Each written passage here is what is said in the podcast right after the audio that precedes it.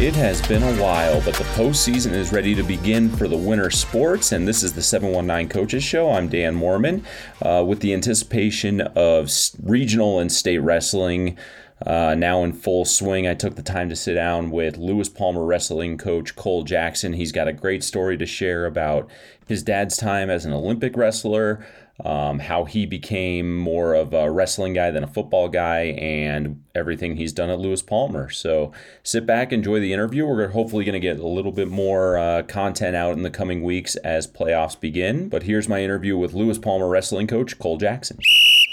So normally when I do these interviews, I know a little bit about the guy walking in. Yeah. I've at least met him casually and all that. This is the first time you and I have really met. Tell me, what's your background, where are you from, and how did you end up at Lewis Palmer coaching wrestling? Absolutely. Well, first and foremost, pleasure to meet you. I think it's, like I said, the first time. So, so background on me, I've kind of got a little bit of a different path than most. There's few people that say they've been around something for their entire life. I've literally been around the sport of wrestling since I came out. I was born in 1992, and 2 months later, so I was born in May, 2 months later at the Summer Olympics, my dad was wrestling for an Olympic gold medal. So I was, from what I've told, I was in a small apartment in Ames, in a dresser drawer, because we didn't have a whole lot of money growing up. So I was in a dresser drawer while they were having a party at 3 in the morning watching my dad wrestle in Barcelona. So I've literally been around the sport of wrestling my entire life. I didn't start actually wrestling until 6th grade. Just for some reason, my dad never pushed me to do it. I think he was just trying to not be that dad that forces their kid into doing something. And so he kind of let me approach it at my own pace. And I think looking back, I wish I would have started a little bit earlier, but I eventually got going in 6th grade, wrestled up through high school, wrestled locally here in town at Liberty up until my junior year, and then I moved to Iowa for my senior year. My dad ended up getting a job at Iowa State, so I followed him up to Ames, finished my high school career wrestling and playing football at Gilbert High School, which was a town north of Ames. I would say it's similar to probably like a 2A school, so played a little football there, wrestled, and then from there I went to Iowa Western Community College to play football. So I played defensive tackle in college, went on to Minnesota from there, and then from there I transferred to a school called Grandview in Des Moines, Iowa. And so when I decided to move to Grandview, it was to get closer to my family, get closer back to home, and finish out my football career. And at this point I hadn't wrestled since high school, but I had talked to the coach at Iowa Western about wrestling for his program after I had finished up my football season. That didn't end up working out. And then when I got to Grandview, kind of one of the things that I was looking at was either being able to go to a school where I could play football and then wrestle my 5th year of college, because I didn't redshirt my freshman year. So I was looking for a school where I could either play football and wrestle at the same time. And so when I started to look, it was Grandview, Western, out in Gunnison, and then a couple other schools. It ultimately came down to just being closer to home, so I went to Grandview. Didn't really know too much about them, but they were, defending. I think at this point they were maybe two-time national champions in wrestling, and then their football program had won a conference title the last 3 years, but it never ended up making the national finals. And so I just kind of went there, didn't really know a whole lot about it, ended up getting to the school. We ended up winning a national title in football, and then I got a chance to participate with the wrestling team, be a part of that program, and then spent my last 2 years, and then just finished up with a student or with a sports management degree. Got into the work field, started working at a bank, and I was like, I don't know if I can do this for so long. And so I looked at being able to turn around and get my teaching license. In Iowa, the requirements were pretty stiff, and the only field that I could get in was either special ed or math or science. So then I looked, and my sister had ended up coming to school here at Lewis Palmer. Once she came to Lewis Palmer, my mom actually talked to Baker. Baker had coached against me when I was in high school. They said they were looking for an assistant wrestling coach. I came out probably 3 days later, talked with the former head coach at the time, ended up getting an internship with wheelchair basketball, and I was kind of like, I'm either going to stay in the sports world or I'm going to coach and teach. And so just one thing led to another. I ended up finding my way back into the wrestling room, back into the school system. Now I'm in a spot where I'm able to coach wrestling, coach football, and help out with the girls' golf team. So it's kind of a little bit of a crazy journey, but this is what I was always the goal was to be a head football coach. I don't know if the goal was always to be a head wrestling coach, but now that I kind of found myself in that spot, I think it worked out for the better. I always thought I was a better wrestler than a football player, but I just enjoyed playing football. So there's a slew of follow-up questions going through my head as you tell me this whole story. So first of all, you're wearing a Suns jersey. Did your dad get to meet any of the Dream Team? It's 92. So it's yes, Barcelona. He did. So he's got a picture. I wish I could bring it up, but he's got a picture with Magic and somebody else. So Magic and somebody else in that picture, and then he actually. So a couple crazy people that he met. So he met the Dream Team. They said they tried to talk to Jordan, didn't work out too well. I can't remember who else they took a picture with, but my dad's a Lansing native, so Magic's obviously from the same town. So they had that connection right there. Maybe Pippin was in the picture. Obviously completely tower over my dad. My dad's not a huge dude by any means, but there's a picture with them. And then actually, I know it's kind of off topic, but every wrestler that won that year ended up taking a picture with Garth Brooks. So there's a picture floating around of my dad, Scottie Pippen, and Magic Johnson, and then another picture that'll pop around kind of around the Olympic time of my dad, John Smith, I think Bruce Baumgartner was on that team, and then Garth Brooks. So pretty funny little celebrity interaction. But Suns jersey. I was born in Arizona. My dad was training for Sunkist Kids at the time. Once he decided to move back to Iowa to finish out his training, that's how I ended up back in Iowa. We eventually moved back to Arizona, where he wrestled for Sunkist Kids up until 96, and then we moved to Colorado. And in Iowa, does every level of college wrestling program, do they kind of get that rub from the University of Iowa because it's so big time out there? Yeah, so I think, one of the cool things about Iowa is they're actually really good at college sports across the board. So Iowa gets a lot of the attention just because they do have that rich history, that rich tradition of being a powerhouse. Iowa State's always been close. I think years prior to, I think the early 2000s, they were a little bit closer. My dad was actually a part of the last Iowa State team that won a national title. But you go to Iowa and 98% of people are in an Iowa Hawkeye t-shirt, and they didn't have never association, but they've always been good. They've been great at football. They've been great at wrestling. So it is kind of the dominating college, I guess you could say, as far as a fan base goes. But once you get into the actual colleges, so we were in Ames, Iowa State. You wouldn't know anything about Iowa just because the fan base at Iowa State is just so. They're so, they're it's like their lifeline. It's crazy. I've never seen anything like it. They've got a crazy fan base. I didn't spend too much time. I've been to, obviously, an Iowa wrestling meet. I've been to an Iowa versus Iowa State football game in Ames, but I've only been to Iowa and at Iowa City, a time or two. And you do definitely have to respect kind of what they got going on because they are really passionate fans. They really do care about their wrestling team. They do care about football. They do care about all that stuff. But I would say the biggest thing is that, like, regardless of what college, Grandview is a college that's won 9 national titles in a row, and they were going for their 10th last year. They ended up getting beat by a former Grandview wrestler that won a national title for them. And so it really just kind of depends, I think, when you get to that certain college, because the fan base amongst the individual colleges are just – that's their team, and you can't really see outside of that. And then it's kind of when they get to the bigger things and you go out of the city and, you see a kid from small town Iowa, he's a Hawkeye fan, for no other reason than they love the Hawks. And they grow up, it's either, a lot of the times it was house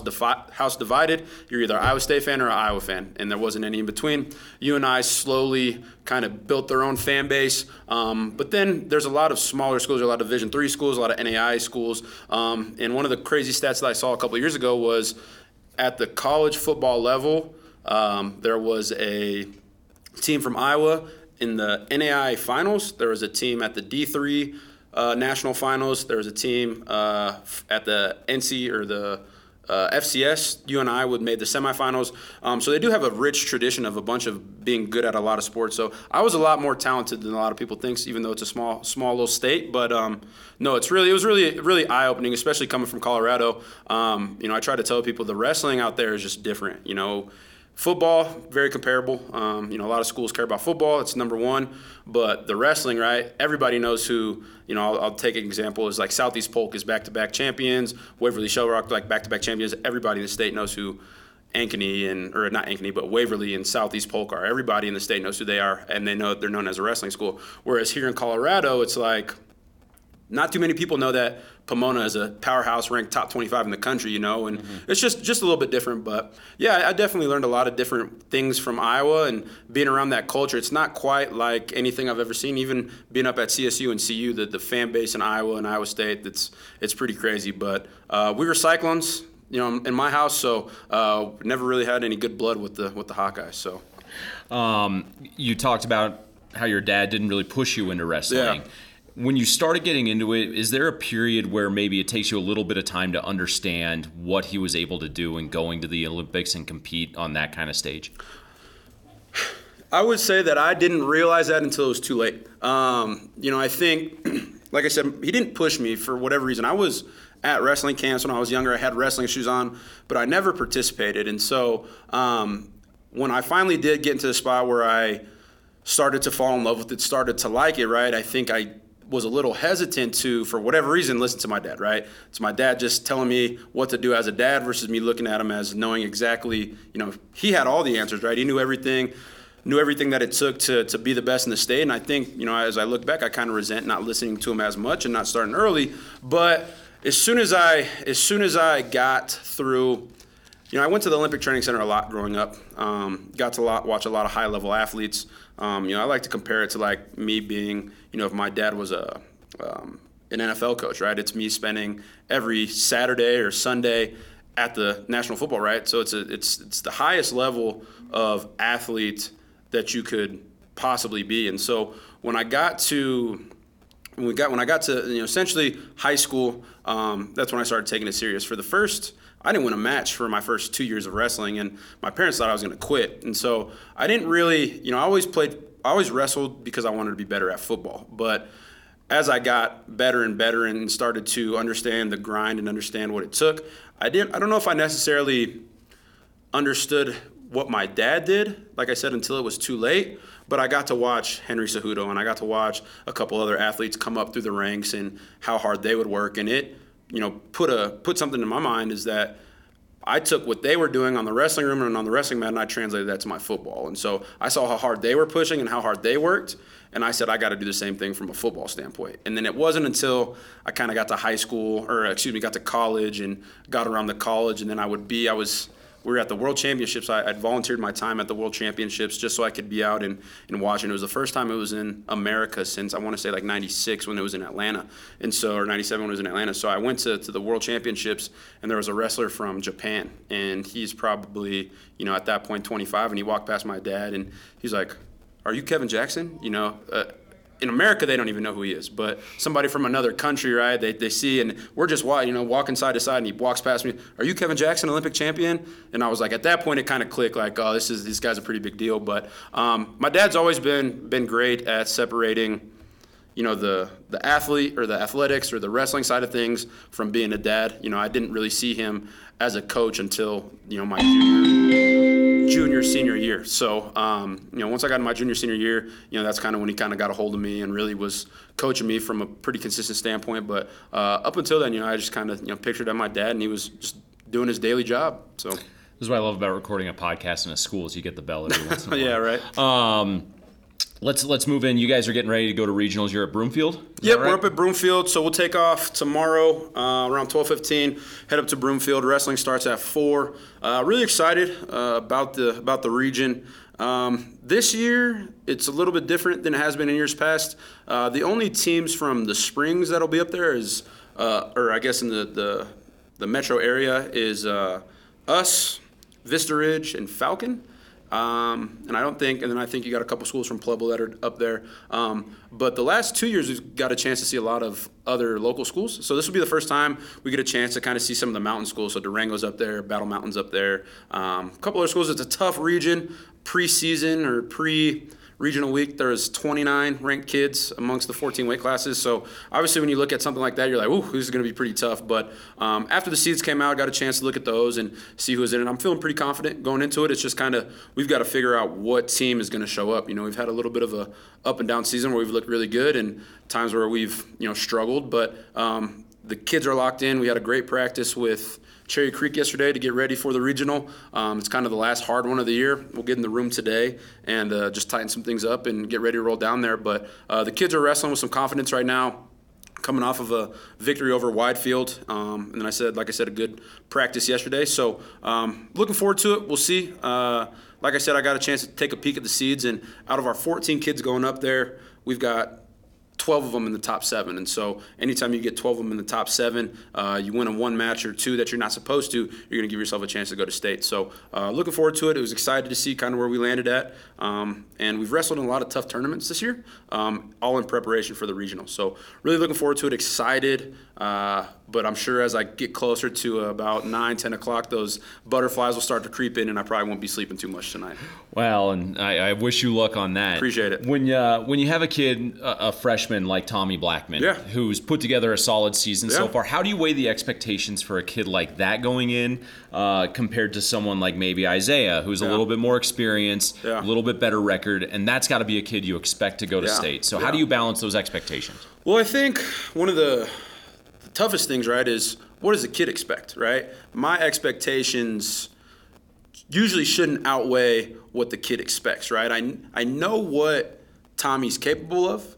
I know what he can do, but what does Tommy Blackman expect? And so the conversation that I've had with Thomas over the last year and a half is Thomas wants to be a 4-time state champion. And so his expectation is to go to state and place a state. It's not to go qualify, it's to go in place. And so his expectation is in the right spot, right? If he trains and he wrestles to be a state champion, the state qualification will come. And so I think when you look at his season, you know, he's got, I want to say he's close to 30 wins and somewhere around 15 losses. And I had a very similar season my freshman year. I had 9 losses to like a 20-9 record, with really just going out there and wrestling as hard as I could, and whatever happens, happens. You know, and I think our goal or our conversation all year has been just go out and wrestle as hard as you can. And so when he does that, and Tommy Blackman really lets loose and he does what he's supposed to do and he wrestles the way that he knows how to wrestle, he dominates. It's when he starts to kind of look at names and things like that where maybe he's not as successful. But I think when you look at, you know, where Tommy's at, I think he definitely has the potential to not only qualify but be a top 6 kid in the state. But it's going to come down to how he feels and if he wrestles as hard as he can, you know. On the flip side, you look at Isaiah, right? Isaiah's a kid that can go in and beat anybody. He's got a win over the number 1 ranked kid from 3A. He's got a couple really tough close matches, had a close match with the previous ranked number 1. So again, right, what's Isaiah's expectation? I think he knows that he's going to go to the state tournament. What happens once he gets to the state tournament? So our expectation, our goal is always just wrestle 6 minutes as hard as you can.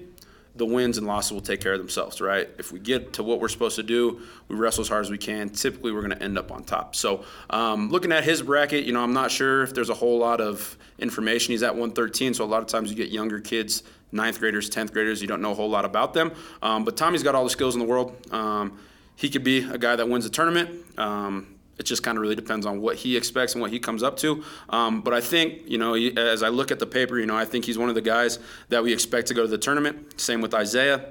And again, if the Isaiah Blackman that we know shows up and does everything he can, he's a guy that could find himself on top of the podium as well. So, like I said, we're excited, ready to roll.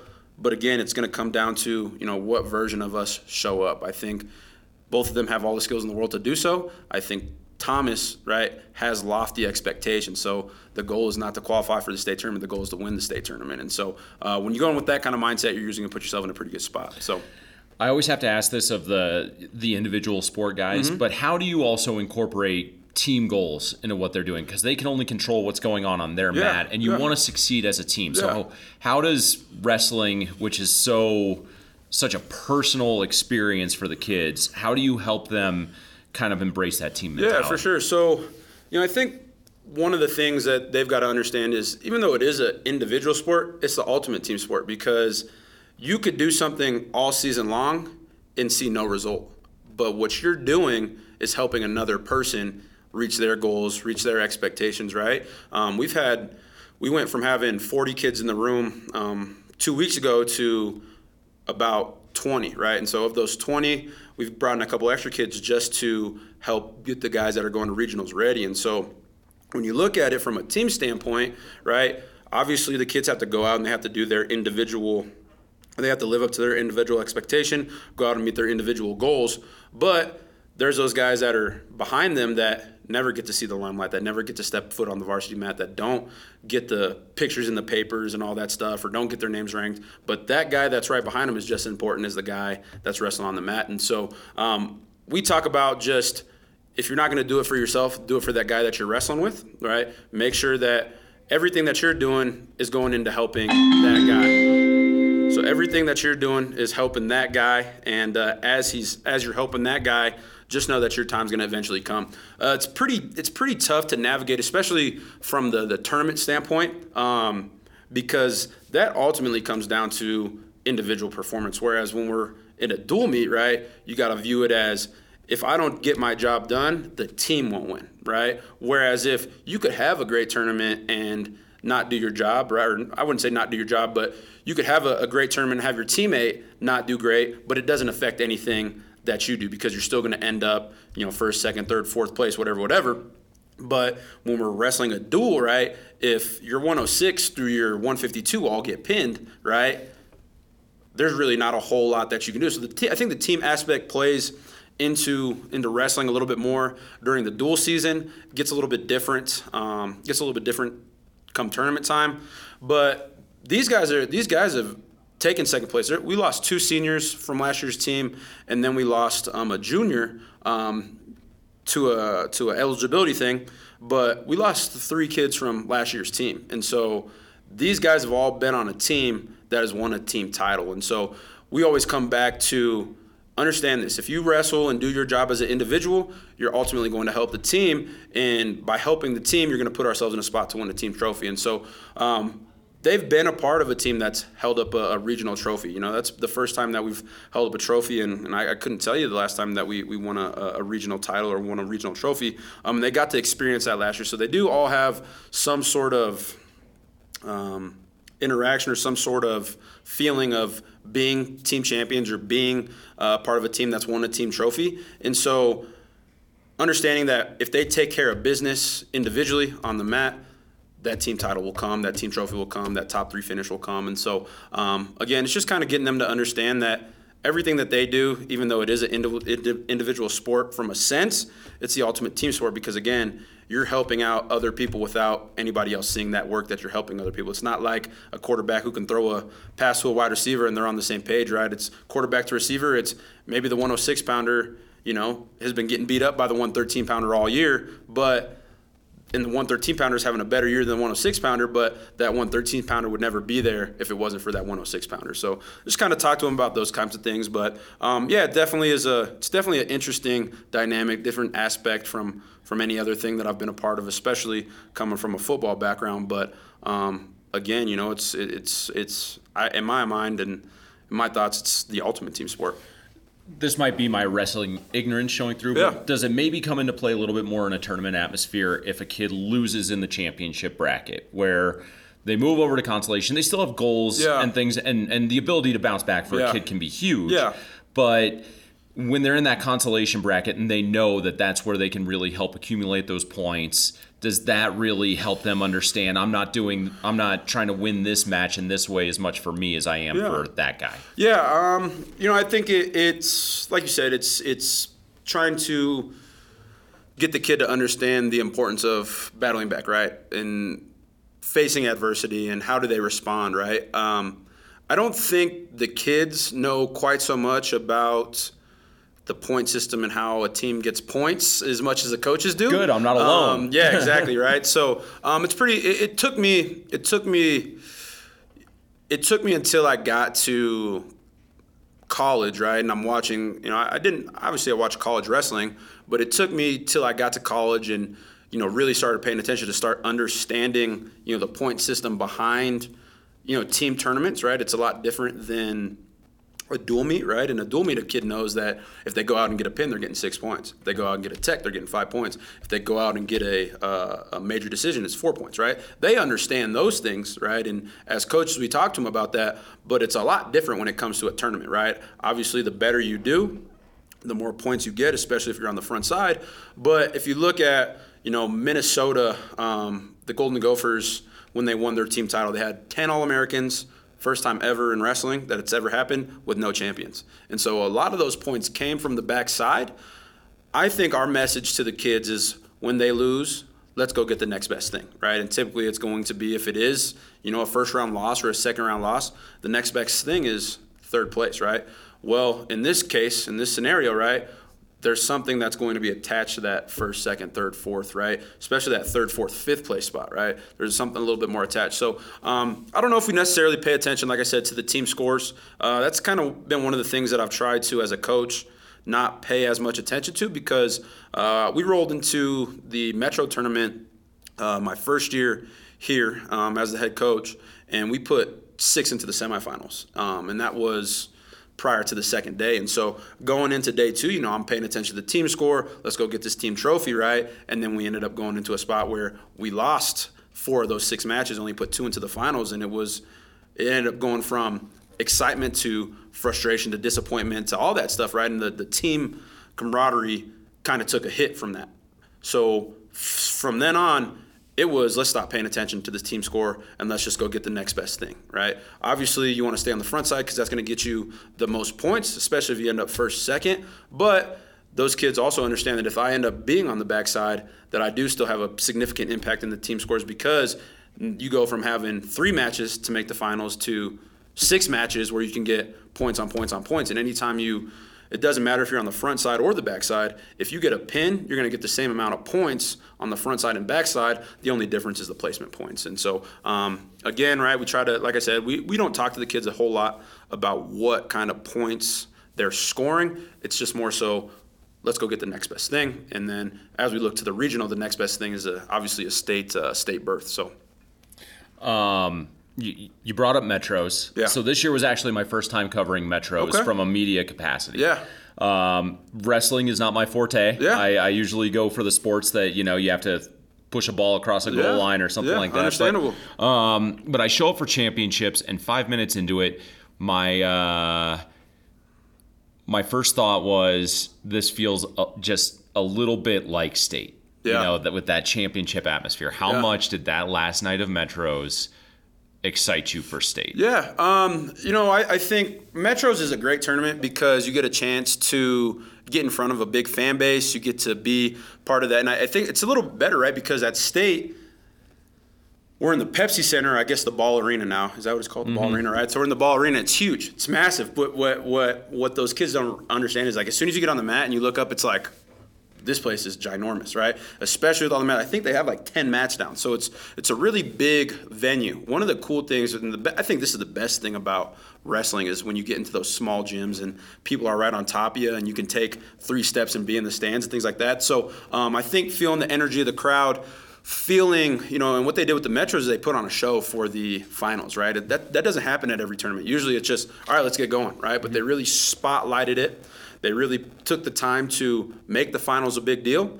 And, you know, unfortunately we didn't have any finalists this year, but a lot of those kids were in the stands like, oh, this is really cool. I want that to be me. And so it's definitely got that good – it's definitely got that big-time feel from a fan – you know, from a fan base standpoint and energy level. But I'll tell you this, there's nothing – quite like the Ball Arena, especially on a Saturday night. Even those semifinals get really exciting. So I think the big thing that we realize is that we got some kids that want to be out on that mat come light time. And so it was exciting. Loved the Metro tournament.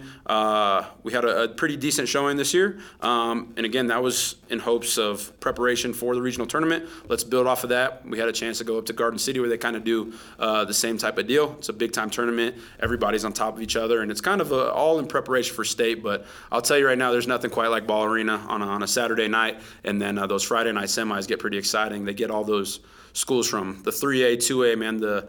I think it's Weld County. The Weld County schools come up there and they go nuts for the state tournament. So nothing quite like that, but definitely gives you those state tournament vibes. Especially come the Saturday night of Metros, definitely give you those state tournament vibes, and just to the sense of you know, this is big time. This is when the light's on. This one I got to be at my best. So I'm excited. I always get excited, man. I love Metros. I got a chance to wrestle in it 2 times when I was in high school as a sophomore and a junior. So I always love going back to that. They always do a good job, and it's always great preparation and get a chance to see all these kids from the local area. Talked to a lot of the coaches. A lot of the coaches that coached against me when I was in high school are still there. So it's always a great time, and it's exciting me, man.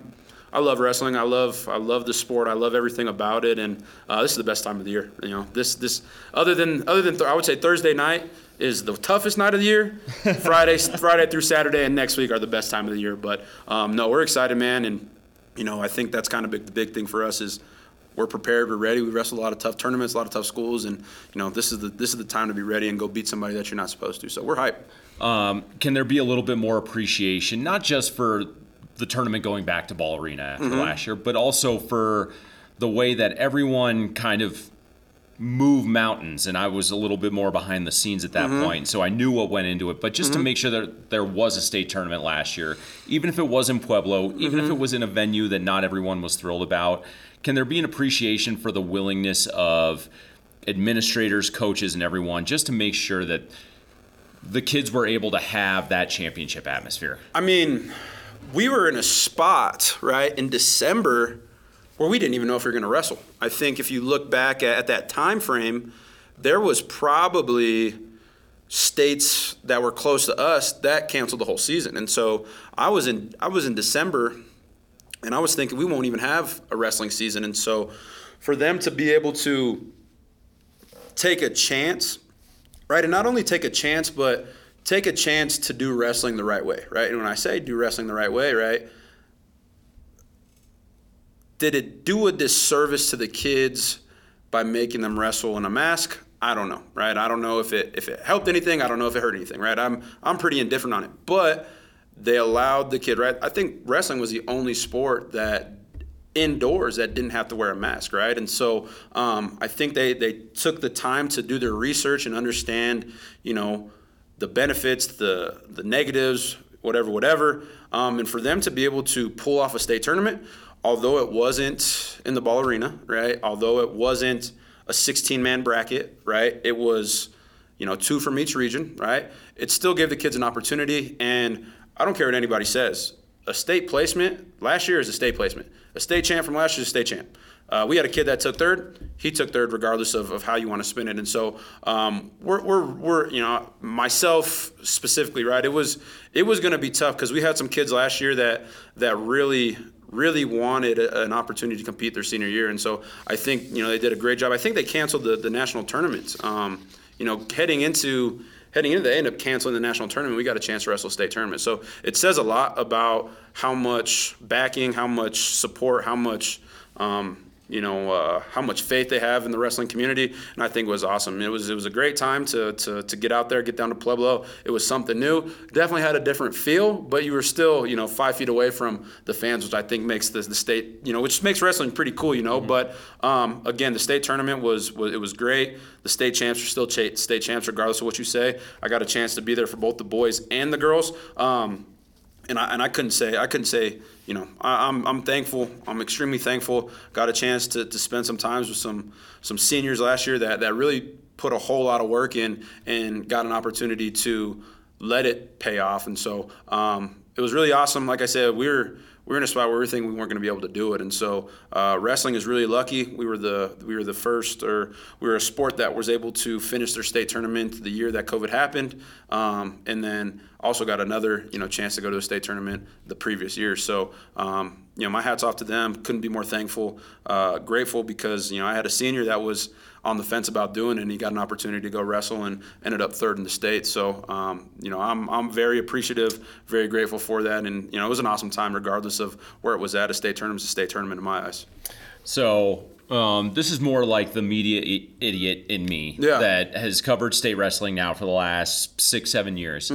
I got off the phone with a friend on my way up here, and he's kind of tied into what's going on behind the scenes, and it sounds like the pomp and circumstance of championship night, there's a couple of changes in store over how it's going to look, and I just want to get your thoughts. If you were to change the way that championship matches were presented, just for fun, you know, is there anything about it that you would do differently, from the parade of champions to the way the matches and the weight classes are thrown out there? What would be, from a wrestling coach's standpoint, what's the ideal change for the way that championship matches are presented at Ball Arena? Well, I don't know, you know, looking at it, I don't know if there's a big change that I would make in regards to how it's ran. I think they do a pretty good job, right? There's four mats, and I think this year there'll be a fifth one with the girls. So it'll be five mats. I think one of the toughest things is being able to keep your eye on every great match that's going on, right? So I think when you, a couple years ago, you had, you know, the number one heavyweight in the country wrestling, and then you had like the number four ranked heavyweight in the country three mats down, and so it's hard to keep your eye on both of them at the same time. I think if there was one change that I could make, it would be to maybe speed the tournament up and put more emphasis on individual matches at the state tournament. So maybe, you know, obviously everybody wants to wrestle Saturday night, right? But if you've got a ranked kid, you know, you got the number one versus number two in 4A, number one versus two in 3A, number one versus two in 2A, number one versus two in 5A, right? And maybe of those three number ones wrestling, maybe three of them are ranked somewhere in the top 25 in the country, right? Obviously, you want to be able to watch this kid wrestle, this kid wrestle, this kid wrestle, but when you've got five matches going on at one time, it's like, oh, right? I'm like watching, you know, we're watching. I think it came down to the heavyweight match couple years ago in 4A. And so all eyes were on that match. I think it was Pueblo East versus Pueblo County. Whoever wins that match is the state champs. Well, two matches down, you got Colton Schultz, who's ranked, I think at this time, number three in the country. I think he might have been he might have been number one. Might have been number one, right? Regardless, right? That's Colorado's had not very many kids ranked number one nationally. Like we have here in the past, right? So you've got let's call him the number one ranked kid in the country, right? All eyes are on the 4A mat, right? We're a 4A team. We're watching the 4A mat going on, right? Who's going to win the state championship? And I look at this match for 10 seconds, and I turn my head over, and this match is over because he pinned him in 15 seconds, you know? And it's like, what happened, you know? And so I think, you know, especially whenever you get a chance to watch a nationally ranked kid, it should be a special moment, right? And so taking the time to maybe, you know, focus on the big-time matches, or, you know, again, make it an all-day thing where you're just running maybe two mats or one mat, so you do get a chance to watch, you know, all those great matchups. So again, it's not. I mean, the state tournaments, they do it like that across the board. You know, there's no place other than, I think, you know, once you get to the smaller states, right, where they only have one division or one classification, maybe sometimes two, where they're taking that time to put one mat on. I think I had a buddy that taught and coached in New Orleans, and they had two classifications. You know, it was 1A and 2A, I call it. I don't even know what it's called, but 1A and 2A, and then they have an opportunity to wrestle one mat at a time, right? We've got four classes with girls, so five classes, right? It's hard to divvy it up. But, again, I would like to see, you know, sometimes it's hard to watch everybody you want to watch just because there's so many great matches going on all at once. So, and then the other thing I would like to see is I'm a big dude. I've always been a big guy. I would like to see those heavyweights go first, you know, so we're not always waiting on the heavyweights. So, yeah, I think there's a couple years back where they'd start 106, and then they go 285, then they go 113, then they go 215 or 220, whatever you want to call it, and then the last two matches would be 152 and 145. And I know the little guys didn't love that so much, but myself as a big dude, I didn't mind that. So that may be the only other thing. That was actually one of the things that I brought up to my friend is, you know, this is the one thing I would change, and I think. I was told the coaches received the email as to how some of the stuff is going to look, so I hope I'm not catching you by surprise on anything. But he said there's enough change for 1 year, and we might address that down the line. But if you sandwiched them, and then maybe the next year you start with your whatever the two would be, 145s and 152s, and then fan them out. Yeah. And I think another thing too, like one of the things that I would love to see is like, I'd like to see a state duels type tournament, right, where you've got the two best teams, like a tournament of champions. Yeah, have the two best teams in the state go head to head. They do it, you know. And one of the tough things, right, is a lot of times state duels is either right before the state tournament or right after, right? So it's like, okay, do I wrestle my kids with a chance for them to get hurt prior to the state tournament, or we finish the state tournament and then do I have those kids wanting to stick around to wrestle an additional tournament? But I think that'd be pretty cool. I'd also like to see, you know, a little bit of, you know, class combination. So, you know, you see the best, because I think, you know, in 4A a couple years ago, you had Andrew Aliris, who was ranked number one, and I think there was a nationally ranked kid at 152 in 5A as well. So, you know, getting an opportunity to see those kids battle it out, or see, you know, anytime, like I said, anytime you get a nationally ranked kid, it's special, right? That doesn't happen all the time. And so I think we've got a couple in the state this year. And so being able to highlight those kids, highlight the high-level matches, and then put a state dual tournament together, you know, have and make it a sanctioned thing. Don't make it just an optional thing, right? You're going to go do this, this, and this. If you win this match, right, you're going to make it to this. Just like we do with the state wrestling tournament, if you qualify for the state dual tournament, you'll continue to move on. It'll be like a tournament. So they do those things in a couple other states. I know we've tried to, the state has tried to do something like that, but maybe a little bit more emphasis on that. And just kind of like wrestling, you know, if you ever watch the National Wrestling Tournament, the college national, they make it a big deal. It's a big show. They've got the stage. I'll say that too. I'll make that change. Put the main mat elevated, right? An elevated stage, right? Every time you watch the national tournament, it's elevated. They'll introduce this guy from this corner, this guy from this corner. Fireworks will go off, and they'll sprint to the middle, and then they'll go wrestle, right? That makes wrestling exciting. Wrestling is really exciting if you know what you're watching, and two guys are willing to go out there and scrap it out. Wrestling is really exciting. I've seen it. A lot of people talk about Greco Roman, right? Greco Roman is boring. They don't do anything, right? I went to the World Championships, watched Greco. It was probably just as exciting as a freestyle scene, right? When you watch high-level wrestling, right? When we get to the state finals, wrestling is very exciting. It's fun to watch. It's competitive. It's gritty.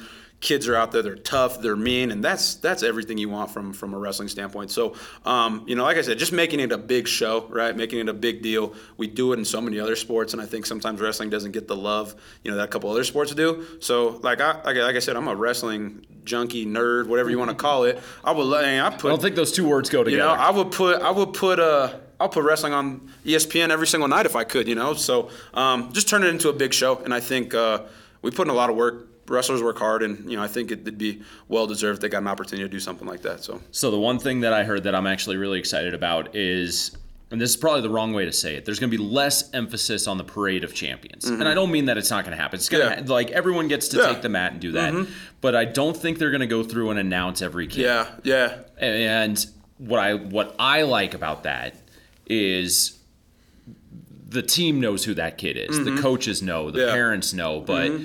Whether it's a casual observer or a media guy covering mm-hmm. it, I don't know the difference when that kid comes to the mat, and you're almost kind of in a, wait, who is this again? What am I doing? Yeah. So instead, they're going to make it a little quicker, get through the parade a little bit faster, and they're going to make a bigger deal about announcing and giving that kid the pomp and circumstance coming before the mat. Yeah, no. And I think that, I mean, do you think that helps, one, energize the kid for his match? Yeah. And two, just kind of remind everyone who it is, where they're from, and what they're doing. Yeah, absolutely. No, I think, you know, it takes a long time, you know, and anytime you go, it takes forever to get through that. One of the things that we did when I was in high school in Iowa was the Parade of Champions was just all the placers. So your first and second would lead the lines, and then everybody who was behind first and second were just behind in their place. And they just take and they'd walk around the arena. Everybody would give them a round of applause, boom, boom, boom, boom, and then everybody go back into the tunnel. And then just like you said, right, as soon as those kids come out, right, now is the time to tell everybody who they are.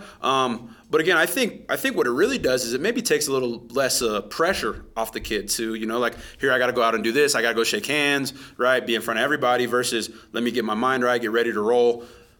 Then, right, when I'm out on the mat, I don't got to worry about them announcing me because I'm focused on wrestling. So, you know, I think it does give everybody a chance to actually hear who the kid is, because when you've got 14 kids and you hear their name after name after name, you know, who are you to know, you know, who that kid is or what the difference is, right? Versus, okay, here comes the number 152-pounder. He's going for his 4th state title, yada, yada, yada, that type of stuff. So I think it takes a little bit of pressure off the kid and helps the fans, you know, understand and realize or get a chance to see who the kid actually is versus just hearing kid after kid after kid after kid after kid. So, I mean, I think the Parade of Champs is definitely still, you know, I think it's a tradition in the sport of wrestling. It's something that's got to continue, but I definitely think there's you know, just going through and recognizing the state placers. You know, I think that's a big deal as well. So, again, I think it just takes a little bit of pressure off the kid, and then when you do finally get that opportunity to announce who that kid is, it allows the fans to understand who that kid is. And then the last one, and then we'll cut it off. I feel like we could actually talk about this probably until you have to start regionals. Yeah, for sure. I could talk wrestling all day. I figured that out here in the last 40 minutes. The awards now are going to come at the end, from what I'm hearing. Yeah. And what I like about that is you're not going to lose the momentum from wrestling 2 or 3 matches. Yeah. Okay, now we're slowing down so we can have the awards. And then once the awards for those 106, 113, was it 120? Yeah. Once those awards are done, those families are going to get up and leave. Yeah. So by the time the big boys, the ones you like are coming in, that place is nearly empty. Yeah. And I like the idea of keeping the energy up and rolling those matches straight through. Is that another thing that can help? Yeah, no, forces, right? It forces the fans to stay in the stands.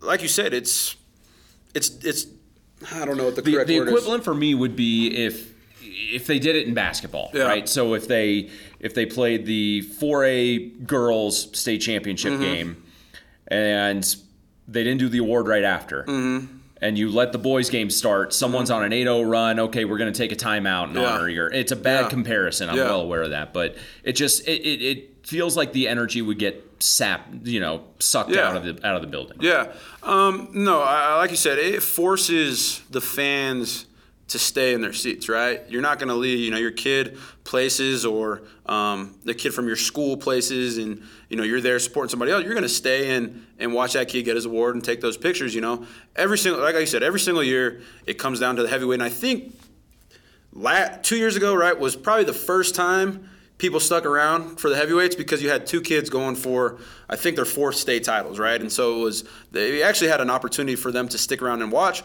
but you still had those people that their kid wrestled at 7 o'clock on the dot. Why would I stick around another 2 hours when I got a 4-hour drive back home? So I think it does, like you said, put a better emphasis on the momentum, right? It keeps the crowd excited, right? And it gives those kids, man, if you make it to the finals, you deserve to wrestle in front of a big crowd, right? It's you worked really hard. You've put yourself in a great position. You deserve to wrestle in front of a ton of people. And so I think it's a great idea. I think it's great for the sport. And again, right, awards take 4 minutes, so you turn around and you're an extra 25 minutes there in the arena. What's the difference if you're still getting out of there? You're getting out at 9:30, 10 o'clock anyway, what's the difference between getting out at 9:45, 10:15, So I think it's great, especially for those big guys, right? I like to see my kids get mad at me. We watch the heavyweight. We always watch heavyweights. So we're gonna stick around and watch the heavyweights. So my team gets mad at me because we stick around and we watch. But I think we owe it to the kids, owe it to the schools, owe it to the state tournament to stick around and watch all that. So I definitely think it's gonna keep more fans in the stands, and really like. Again, a lot of times people think that heavyweight or 215, right, it's not the most exciting wrestling, but again, right, we had a number 1 ranked kid in the state. We've got a kid that's ranked top 25 in the country wrestling for his 2nd state title this year. So there's going to be some high-level wrestling at 220, at heavyweight. That's exciting to watch, and that's maybe something, in years past where they do the awards right after.